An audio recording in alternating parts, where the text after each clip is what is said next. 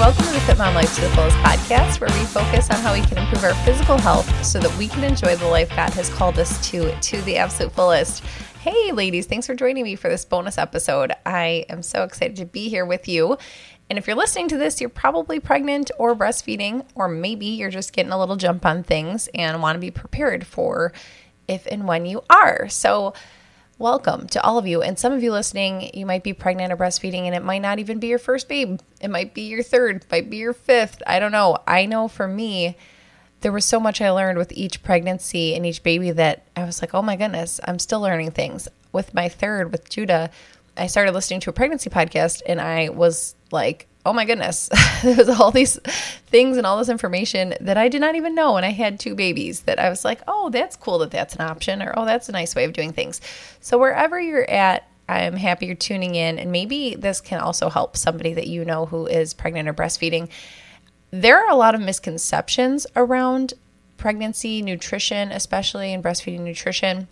So I'm just kind of trying to dispel some of that today and let you know what is considered, you know, healthy. I'm also going to be talking about for average pregnancy. So I'll get into that in a second. We're just going to go kind of down the road of what I did in pregnancy, like how I take this, because um, there obviously are standards and things like that. But then there's that real life application. So I'm going to hopefully give you a little bit of freedom within that and share with you how I kind of approach things.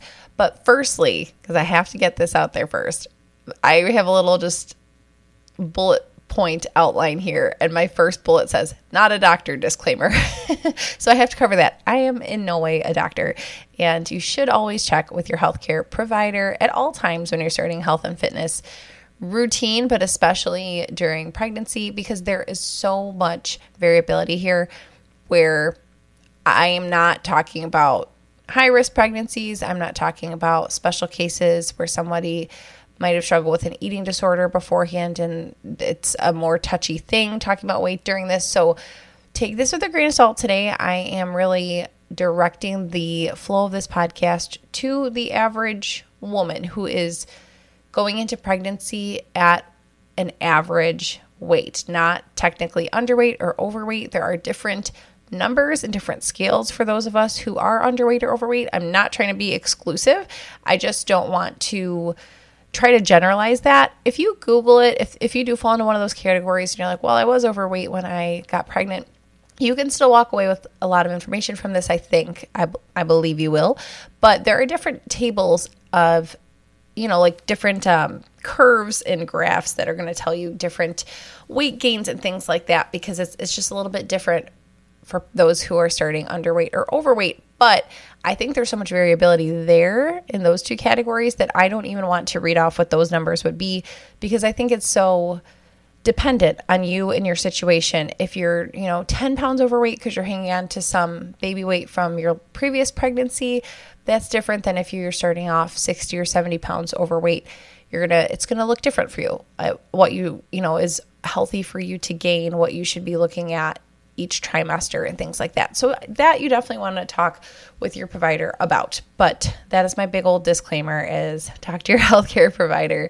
I'm going to give you some general like a general framework and then again, like I said, share with you what I do. So, in general, we're all starting from a very different place when you are getting, you know, when you conceive, when you're pregnant. I personally I've had four pregnancies, I have 3 babies and on earth, I should say and I started at pretty much different weights for all of them. Um, but in general, the average, you know, within like a 10 pound fluctuation, all of those were considered like healthy weights, though it wasn't in the underweight or overweight category. So, in general, a person who is considered in a average category, so not underweight or overweight, in general, 25 to 35 pounds is considered a healthy gain for the average pregnancy. And I say healthy kind of in air quotes that it is true. Um, it's considered healthy. However, gaining 20 pounds could still be healthy, gaining 40 pounds could still be healthy. That's just the age range that is, not age range, poundage range that is given that seems for most women what is going to be healthy for them and their baby. Now, before we get into what how many calories ish you need during each trimester, I want to say that I, if you were looking at this and saying, okay, 25 to 35 pounds, so that probably means this by this trimester, this by this trimester, this is where already I want to let you know there's so much variability. When I went to the doctor's office, they were like, okay, typically you don't gain anything first trimester, but then you typically gain this second trimester. And then by the third trimester, you're gaining like half a pound a week or a pound a week.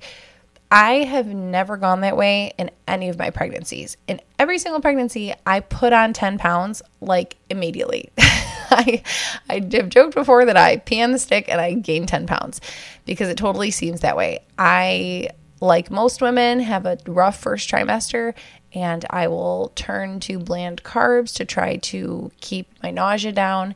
And this is just how it goes. I think also first trimester, I work out the least typically. I'm still working out three to four times a week. I definitely drop my um, frequency, but this is this is how it goes for me. First trimester, I put on ten pounds, and then I'm the I'm the complete opposite. By third trimester, I'm usually staying the same from like weeks thirty to forty because I just feel so full after each meal because I'm so big. so I eat like smaller increments all the time. So I would not focus if I were you so much on the like timetables of I should be at this weight now or I should be at this cuz I'm going to tell you every single pregnancy I'm like, oh man, I'm definitely going to pass the 35 pounds this time because I've gained so much right away. Or like by 20 weeks, I've gained like 20 pounds.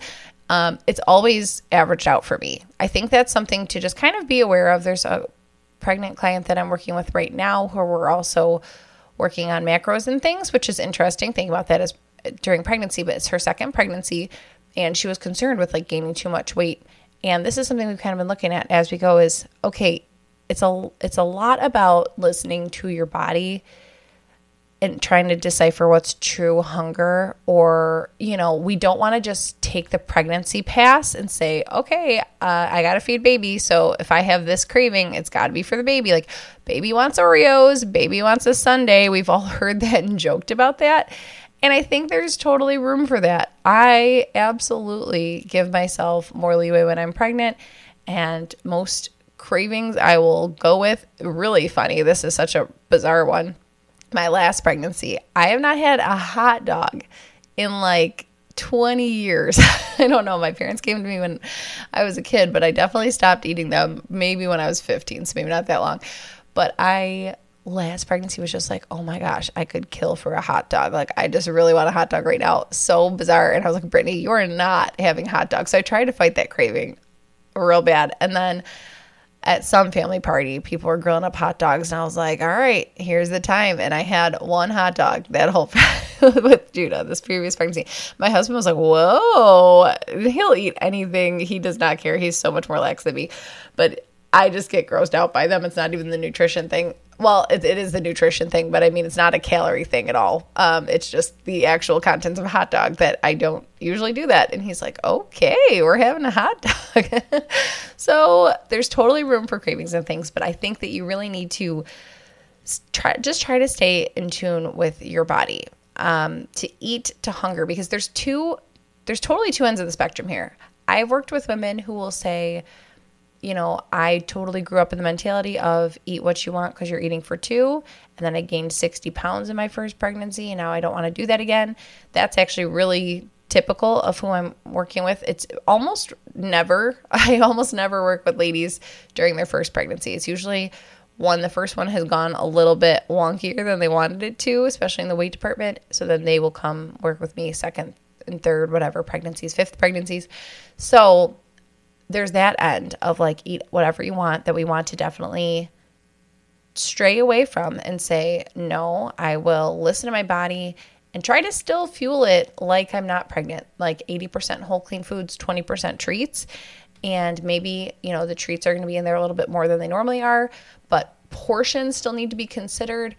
But then there's the other side that I've also seen and worked with where women are terrified to gain weight and want to gain the very bare minimum that they need to to grow a baby and i think there's a real danger there as well to be so concerned with the aesthetics and how your body's going to look during and after pregnancy that you might be skimping on nutrients, might be actually restricting food from yourself when you are hungry. So I really think it's the time more than ever to try to listen to actual hunger cues and to really try to still eat just as balanced as you were when you were not pregnant. So I've shared on, you know, podcasts of what to eat during the first trimester, and what I personally do. In the first trimester, I'm not having a huge balance of food. It's very carb heavy, like I said, because it's hard for me to get protein in, and carbs are just comforting. They, you know, calm the stomach down and all that stuff. So, beyond the first trimester, that's when I really encourage you to try to eat a balance of foods, just like if you were not pregnant, which means the appropriate amounts of carbs, fat, and protein, as well as trying to get your three to five servings of vegetables in per day for micronutrients. So, that is a way that you can help see if like okay am i really hungry or are my macros just super out of whack? Because if you're eating a lot of carbs we go we go through the carbs quickly. Our body uses them up as direct energy and then we don't have anything left in there to keep us full. Protein and fat are both very filling.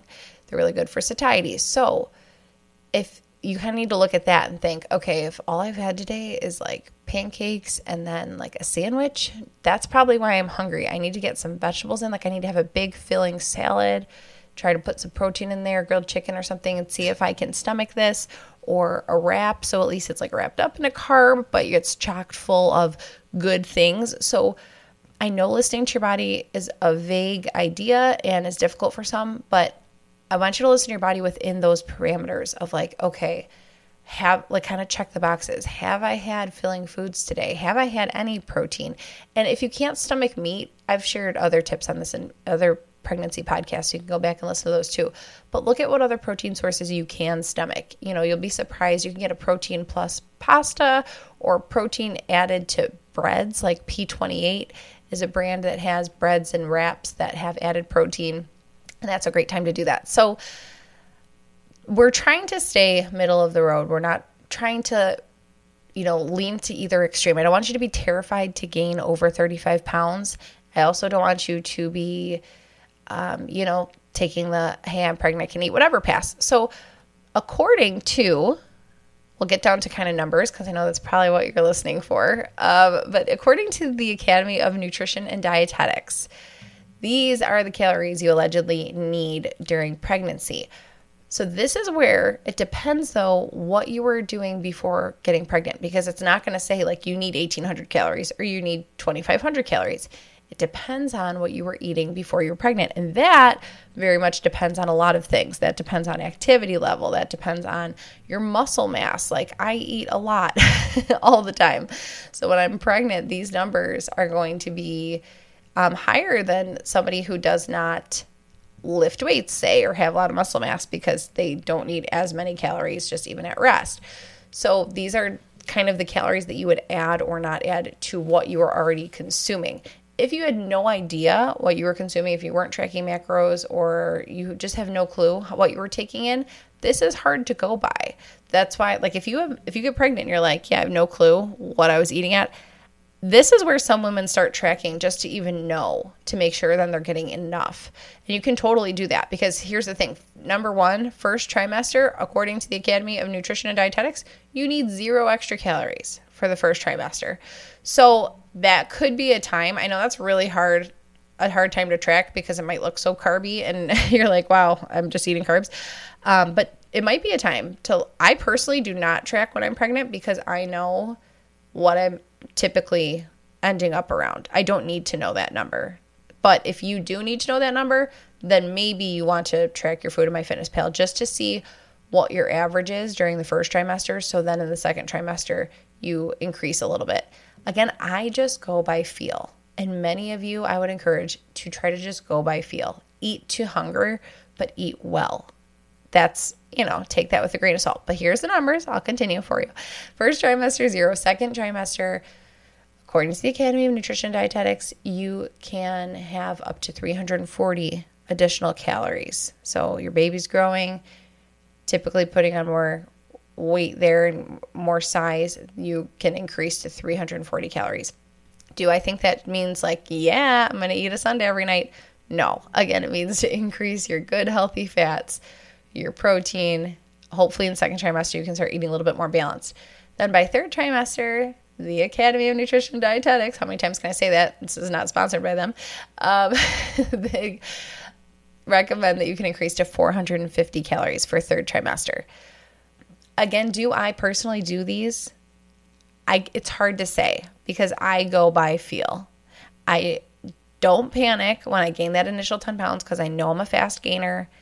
And then I do what I need to do to get through the first trimester. By second and third, I try to start eating more balanced. I try to reintroduce protein, whether that's like actual, you know, chicken and good sources of protein. I tend to also really crave um, red meat when I'm pregnant. And I think I'm typically low in iron anyway, so it makes sense to me. But I know I was like craving steaks like crazy my last two pregnancies. So, um, whatever. But trying to eat more balanced, more salads. I always get more into salads second and third trimester, try to get those micronutrients in and get those to the baby. So, those are the numbers. If you do care to try to ballpark that, zero calories in the first try, 340 in the second, and 450 in the third. Now, my breastfeeding ladies, so then you're like, okay, now what the heck do I do? I'm breastfeeding. If you're exclusively breastfeeding, according to the Mayo Clinic for this one, you need an additional 330 to 400 calories a day. However, this is totally open to discussion and open to interpretation because that's according to Mayo Clinic. I was searching other websites. I have always gone by 500 calories a day and I don't know what source I initially. Maybe it was um, a breastfeeding association. I should actually have looked those up in preparing for this, but I don't know if it was according to the La Leche League or one of those kinds of things. But I had always heard 500 calories a day, and that's probably more like what I do when I am breastfeeding. Because I know personally, I eat the most when I'm breastfeeding than any of these other times. Um, so the fact that to me these numbers look like you'd eat more in your third trimester than when you're breastfeeding, that does not line up to me.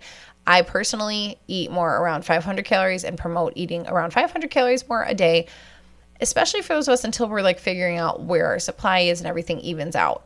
I know in the beginning I'm eating like crazy and then it kind of tapers. And then obviously, when you're, if you are introducing formula or and or when you introduce solids that kind of tapers off and you kind of have to ride that out and see what your baby is really taking in. I'm kind of in that spot right now. My youngest is eight months, and I just told my husband yesterday that I was like, I feel like he didn't nurse like at all today. And I offered several times. Um, like when he'd seem like he was hungry, crawl over to me and I'd pick him up. But he was he gets so distracted that he really only nurses when it's like quiet and just me and him before he goes to sleep most times. Like we're kind of past the during the day nursings. But I had offered it to him like before I put him for nap, for afternoon nap. He barely nursed, fell asleep. I'm like, I feel so full. And I went and pumped a quick six ounces. I was like, geez, uh, are we tapering off here because he's eating, you know, more solids? So that, you know, I'm not going to all of a sudden slash my calories, but I'm going to be aware of that, that I maybe don't need to continue to eat like a horse like I did in the first couple months. Really, I've done it the whole eight months because I am so hungry when I'm breastfeeding. So give yourself that rein too of like, okay, I'm breastfeeding, but not I can eat chocolate cake every day. You try to eat balanced diet. Something I've this is funny because it's like an old diet hack that I would never have like promoted before. They really don't have any nutritional value. Very, very minor nutritional value. But I bought rice cakes for the first time in a while the other day. So I'm like, this is something that's good if I just feel like I'm still hungry and I need some volume.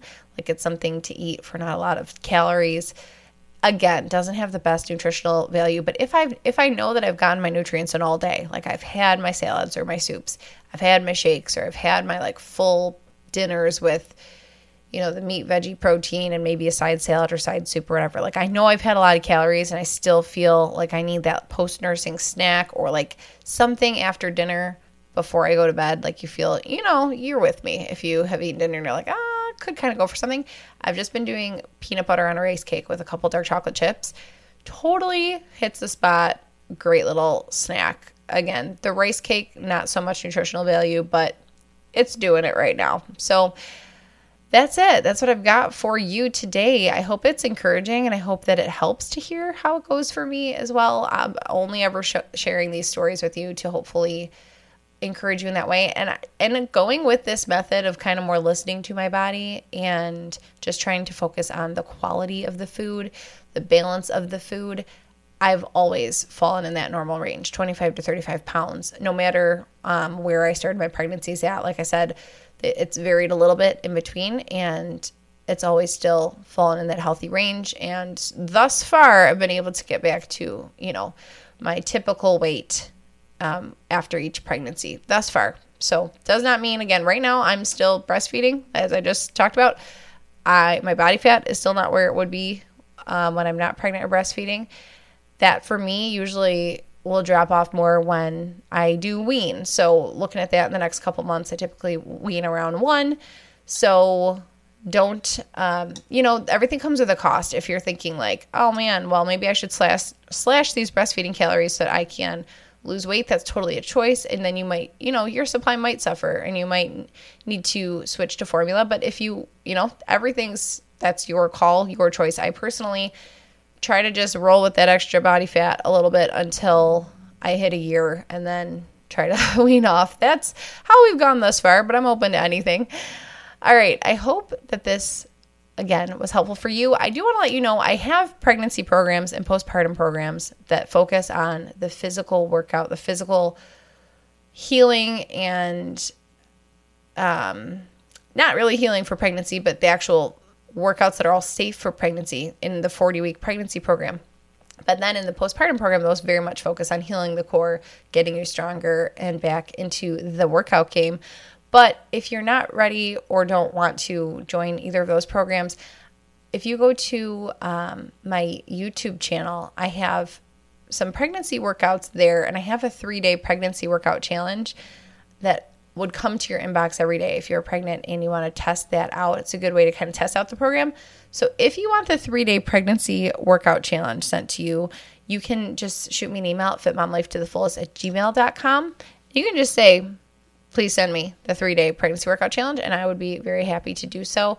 And again, those of you who are in the breastfeeding stage or post, uh, might fall into the postpartum program, that's a 12 week postpartum program that just takes you through rebuilding the core and then it revs up and amps up into more strength training after that. So it's a good segue back into more vigorous workouts. I don't just focus on the core and then leave you there like what do I do next? We kind of start from rebuilding the core and then hopefully end up a little bit more where, you know, your fitness level would be 12 weeks out.